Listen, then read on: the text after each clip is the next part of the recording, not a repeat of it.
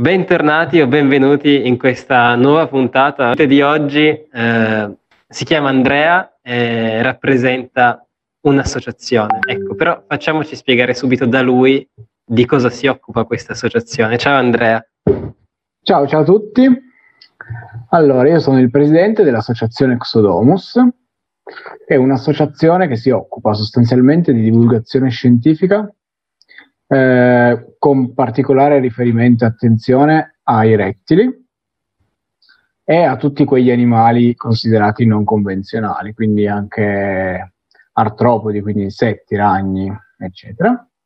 E eh, facciamo principalmente attività quando si poteva eventi o comunque laboratori, ci stiamo organizzando anche per farle a distanza, sia nelle scuole che quest'estate per esempio abbiamo fatti aperti a tutti nei giardini di Moncalieri e la nostra associazione è una realtà che nasce all'interno di un progetto del, del comune di Moncalieri eh, perché appunto prima noi non sapevamo bene burocraticamente l'associazione che cos'è e che cosa non è eh, l'idea nasce dal voler comunicare agli altri la nostra passione per cercare di abbattere quanto più possibile i pregiudizi che ci sono su questo mondo, sostanzialmente. Eh sì, diciamo che comunque avere l'appoggio del comune dà sicuramente una spinta sotto questo senso. Ecco, farlo da soli forse sarebbe un po' più complicato perché magari, come hai detto tu, non sai ben da dove partire. Per cui comunque già che il comune finanzi eh, certe iniziative o che comunque le incoraggi, penso sia già comunque un segno in ottica sensibilizzazione positivo. Assolutamente, abbiamo visto appunto dalle istituzioni in generale sicuramente apertura e poi curiosità, stesse due diciamo, caratteristiche che poi abbiamo trovato quando abbiamo fatto i primi eventi, che ci hanno spinto poi comunque a, a continuare poi sempre, perché solitamente noi partiamo dai bambini sono quelli che hanno meno pregiudizi eh, rispetto appunto agli adulti e quelli più curiosi. Quindi partiamo da loro per poi in realtà arrivare anche ai genitori, quindi magari facciamo i laboratori nelle scuole, ma poi organizziamo anche degli eventi aperti a tutti dove i bimbi delle scuole possono venire a vedere poi dal vivo gli animali di cui abbiamo parlato in classe e i genitori possono appunto accompagnandoli iniziare anche loro un pochettino a masticare questi concetti. Assolutamente. Visto, visto che non l'abbiamo ancora detto, ritengo sia però fondamentale, la tua associazione si chiama Exodomus e so che questo nome ha un significato, cioè non è un nome dato a caso.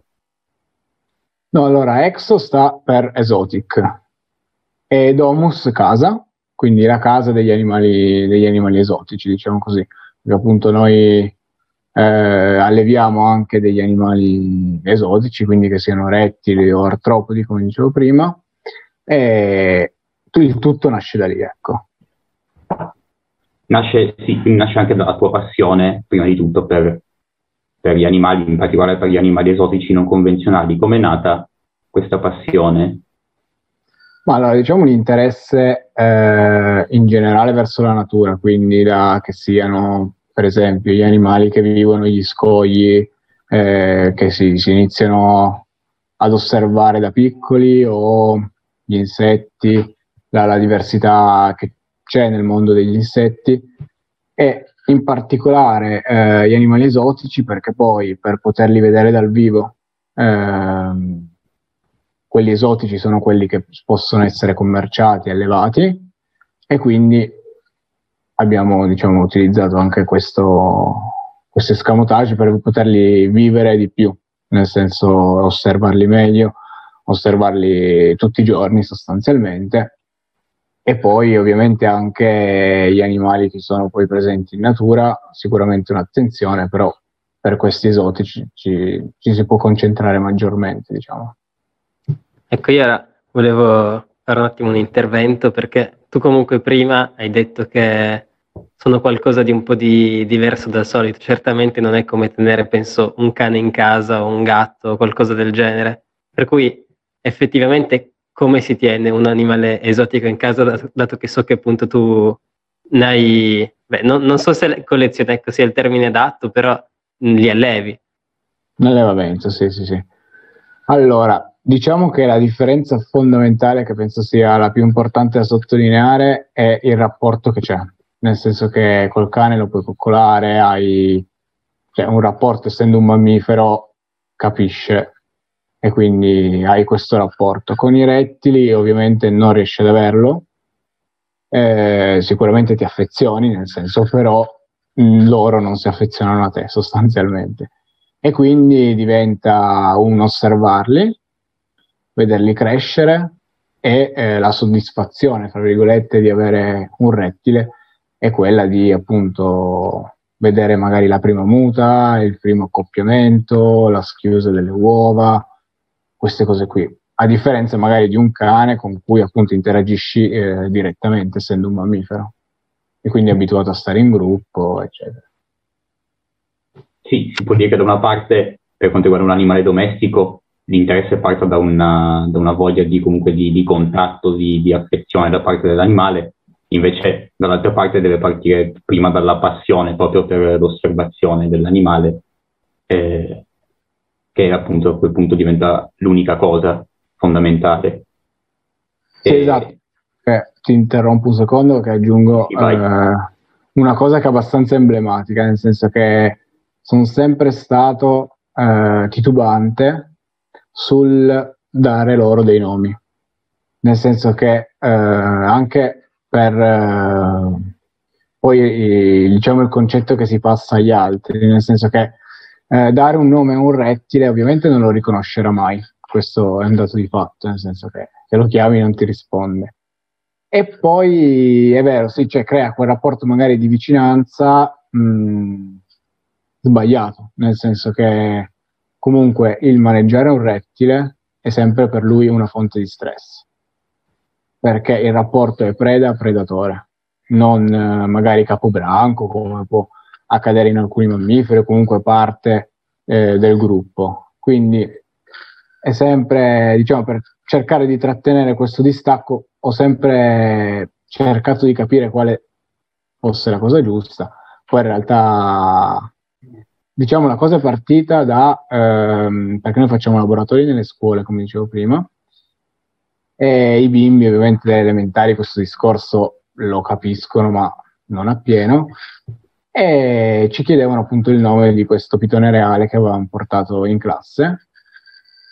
Alla fine abbiamo detto, abbiamo deciso con loro, gli abbiamo spiegato, e poi abbiamo deciso con loro di dare comunque un nome, accettando diciamo questo, questo discorso qua del del rapporto un po' più distaccato che c'è rispetto a, a un altro animale domestico a cui dai il nome. E quindi il primo nome che abbiamo dato appunto è stata Anna per questo pitone reale che hanno deciso i bimbi. Quindi ecco io volevo chiederti, alla luce di questo che hai appena detto, eh, tu consiglieresti comunque eh, di tenere un rettile in casa a qualcun altro e se sì, eh, come vanno curati? Allora, appunto, eh, consigliare sì, nel senso sono di parte, nel senso a me piace un sacco. Giustamente. Farle, quindi, e quindi sì, non a tutti, nel senso che ci sono persone che sono abituati, magari eh, hanno un rapporto anche stretto con il proprio cane, per esempio, e quindi magari soffrirebbero, fra virgolette, anche loro del non poter toccare spesso l'animale eh, perché appunto loro vivono all'interno di queste teche e la loro vita, diciamo, inizia e finisce lì, nel senso che sono teche eh, di dimensioni studiate apposta, nel senso che più o meno si guardano le, l'etologia, quindi quello che fanno in natura, sono animali territoriali che sostanzialmente vivono eh, in spazi non troppo ampi, nel senso che controllano un territorio ristretto. Sempre per tornare al pitone reale, per esempio, abita eh, termitai abbandonati, che sono appunto queste strutture che ci sono lì in Africa, e eh, appunto viene anche chiamato pitone palla perché vive appallottolato dentro questi termitai dove si nascondono anche i roditori di cui si nutre, quindi in tutta la sua vita a un areale veramente ristretto e anzi magari al contrario questi animali porli in una teca troppo grande creerebbe loro stress, non riuscirebbero più ad alimentarsi perché sarebbero sempre lì, fra virgolette, a controllare. E quindi c'è, diciamo, anche questo, questo discorso qua, perché magari solitamente uno mh, tende a umanizzare, e quindi vedere il serpente dentro la teca, dice, ma come, poverino, ha uno spazio ristretto, anche il fatto, come ho detto io, di vivere tutta la vita all'interno di quella teca sembra eh, quasi un sacrificio, in realtà è cioè, frutto di studi eh, fatti sul luogo, sul comportamento di questa specie e anche, eh, diciamo, di temperature, nel senso che all'interno della teca ci sono cavetti riscaldanti, lampade riscaldanti che mantengono un range di temperatura ottimale, eh, quindi simulano le stagioni, anche magari in parti del, del mondo che sono totalmente opposte alle nostre simulano le stagioni, ma anche l'umidità è un parametro da tenere sotto controllo, quindi eh, poi dipende appunto sempre da, dalla percentuale di umidità che si vuole ottenere,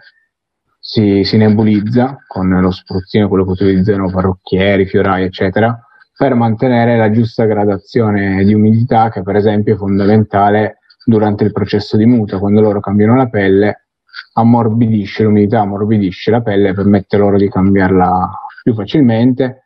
Al contrario, magari specie che vivono in aree desertiche, un'umidità troppo elevata potrebbe creare loro problemi di, di respirazione.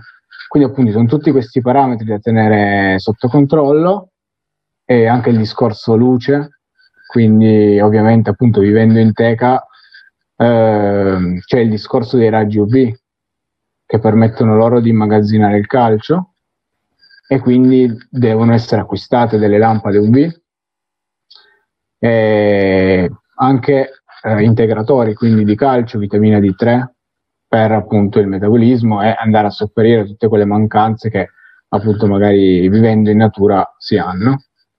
E poi appunto più rimangono all'interno di questa teca meglio è, nel senso che va anche considerata eh, l'arricchimento ambientale, quello che viene chiamato arricchimento ambientale, che si usa molto per esempio negli zoo e quindi vanno forniti degli stimoli perché appunto come dicevamo prima la teca è sempre quella.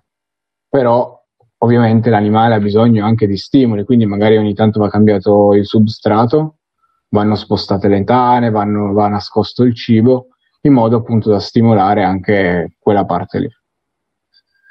Sì io sapevo ora eh, scusa se ti interrompo dico solo questo. Sapevo ad esempio eh, per i serpenti che se non so se, o se diventavano pigri oppure se non avevano voglia di mangiare bisogna dargli un topo vivo così, non so, gli risvegliava il killer instinct, non so, forse una leggenda metropolitana.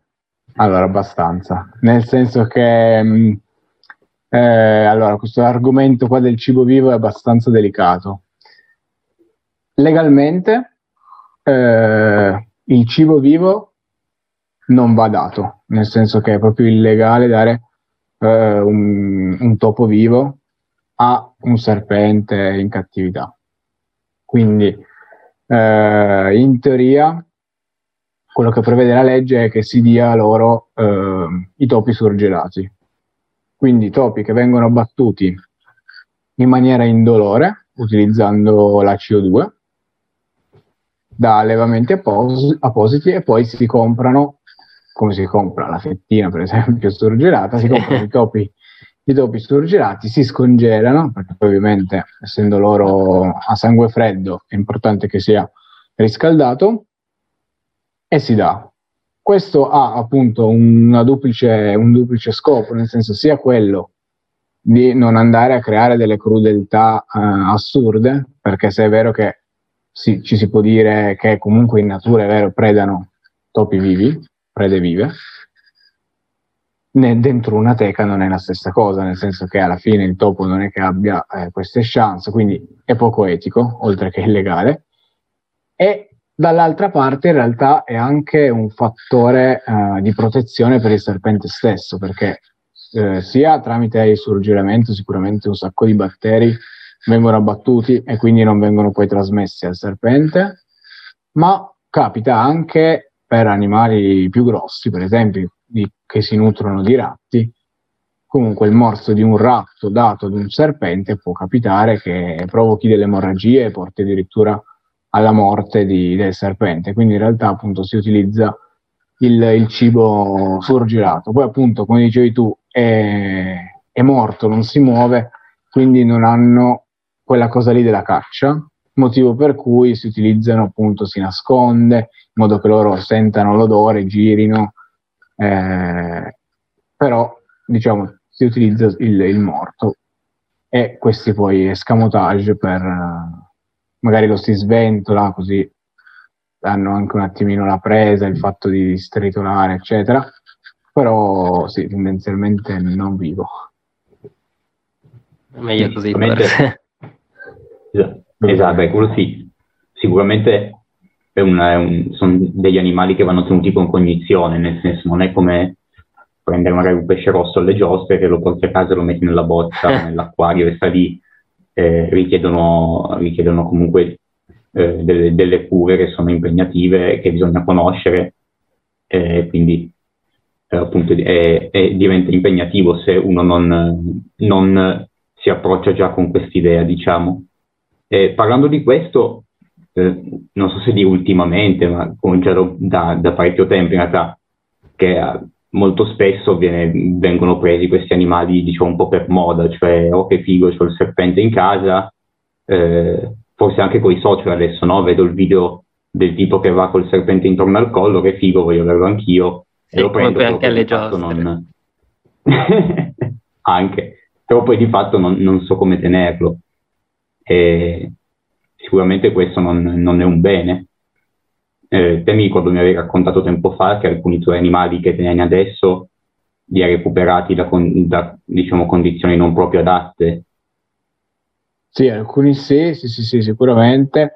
E il discorso che facevi tu appunto relativamente a, a questo allevamento, eh, diciamo senza cognizione di causa, eh, sicuramente è un problema. Problema che riguarda tutti i settori, diciamo, nel senso che può capitare anche con i cani, quindi poi vengono abbandonati, eh, proprietari di gatti, qualsiasi, diciamo, eh, animale va, va, cioè, va tenuta un'attenzione particolare, sicuramente anche per i rettili, perché non, cioè, le informazioni che circolano sicuramente sono meno rispetto a uh, tenere un mammifero. Quindi se, se, hanno anche magari uno parte con buone intenzioni, non ha um, le informazioni magari adeguate.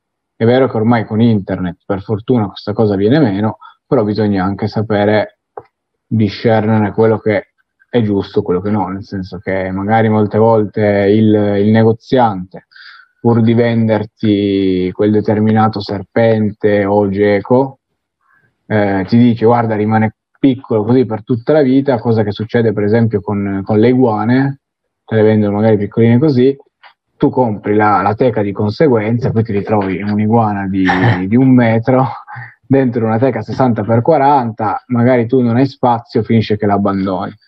Questo è successo eh, con, sicuramente le conoscete, le, le tartarughe, quelle delle orecchie rosse, sì. eh, famosissime negli anni 90, si trovavano a tutte le fiere di paese, eh, giostre, cose. Con un euro tu compravi questa tartarughina così, peccato che poi appunto cresceva, diventava di dimensioni importanti, quello che mangiava, l'acqua che sporcava era anche abbastanza, diventava poi impegnativa come, come specie.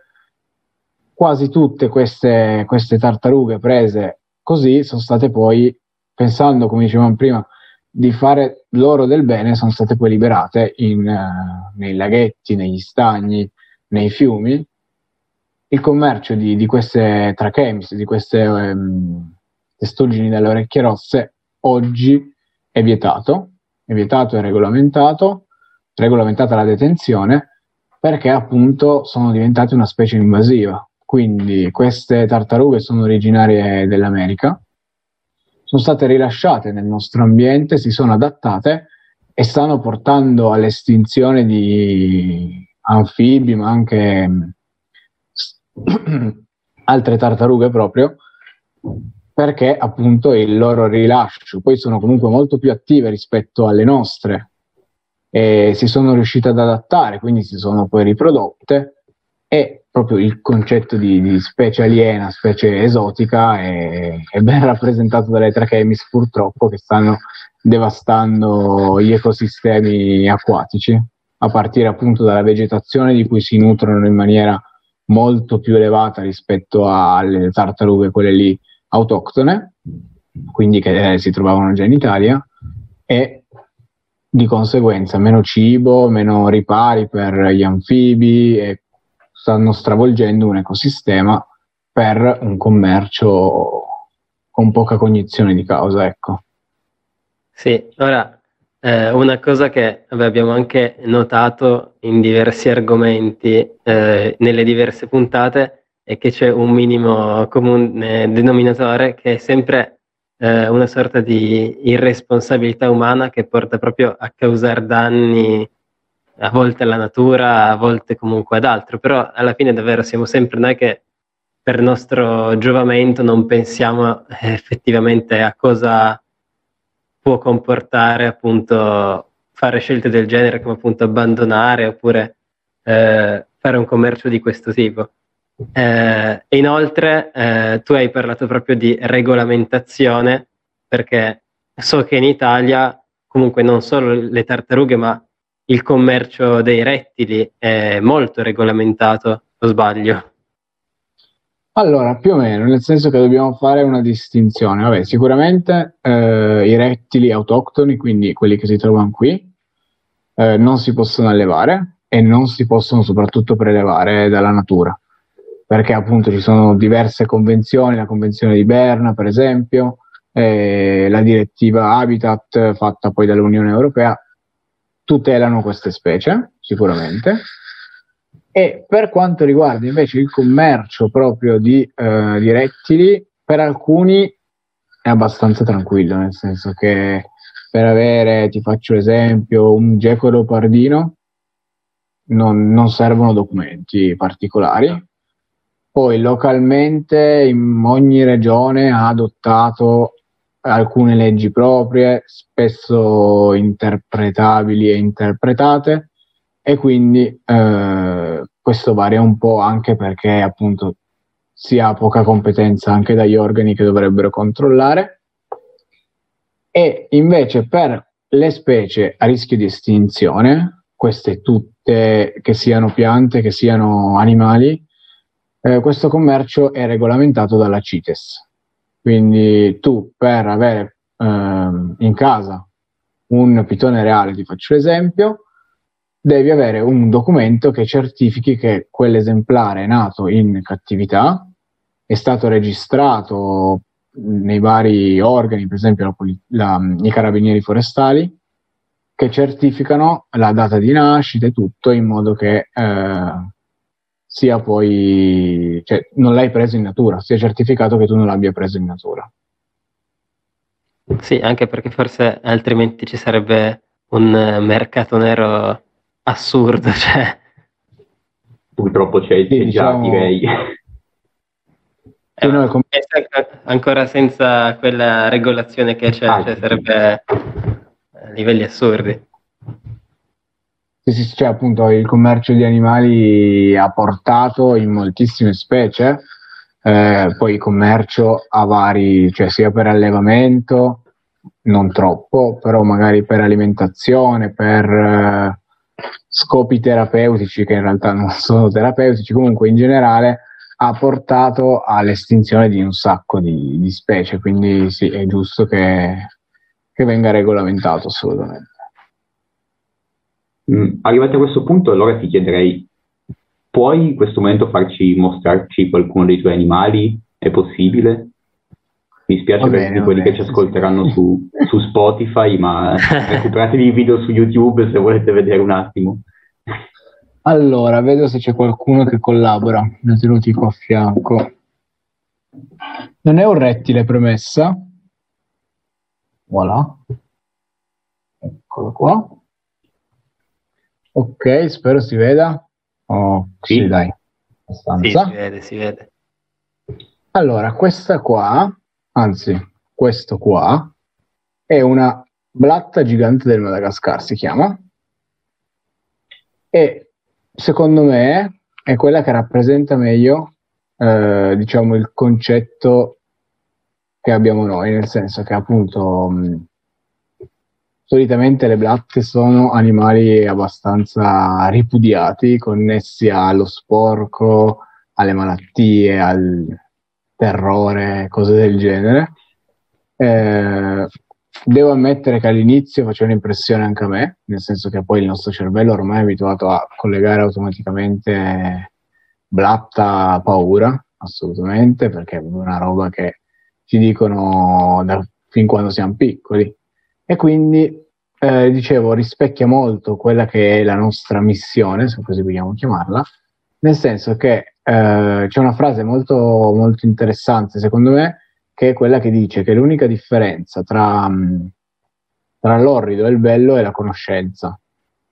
E quindi noi proprio attraverso la, la conoscenza, la sensibilizzazione cerchiamo di far capire alle persone, eh, farle avvicinare in modo da appunto poi fobie, pregiudizi, eccetera, farli venire meno.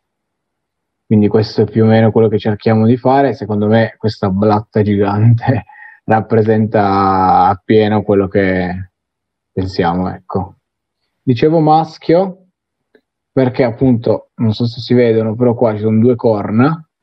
Si vedono, confermo. No, io non le vedo perché guardo dal cellulare, però mi fido. Vicino.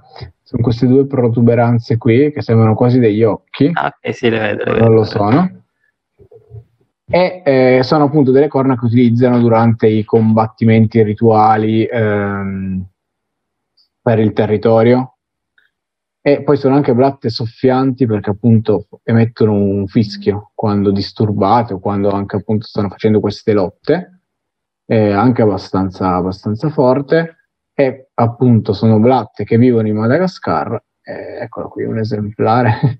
Poi abbiamo anche i piccolini perché poi si, si, riproducono appunto. Quindi di notte ogni tanto si sente fischiare tipo, eh, e loro che si, si riproducono ecco.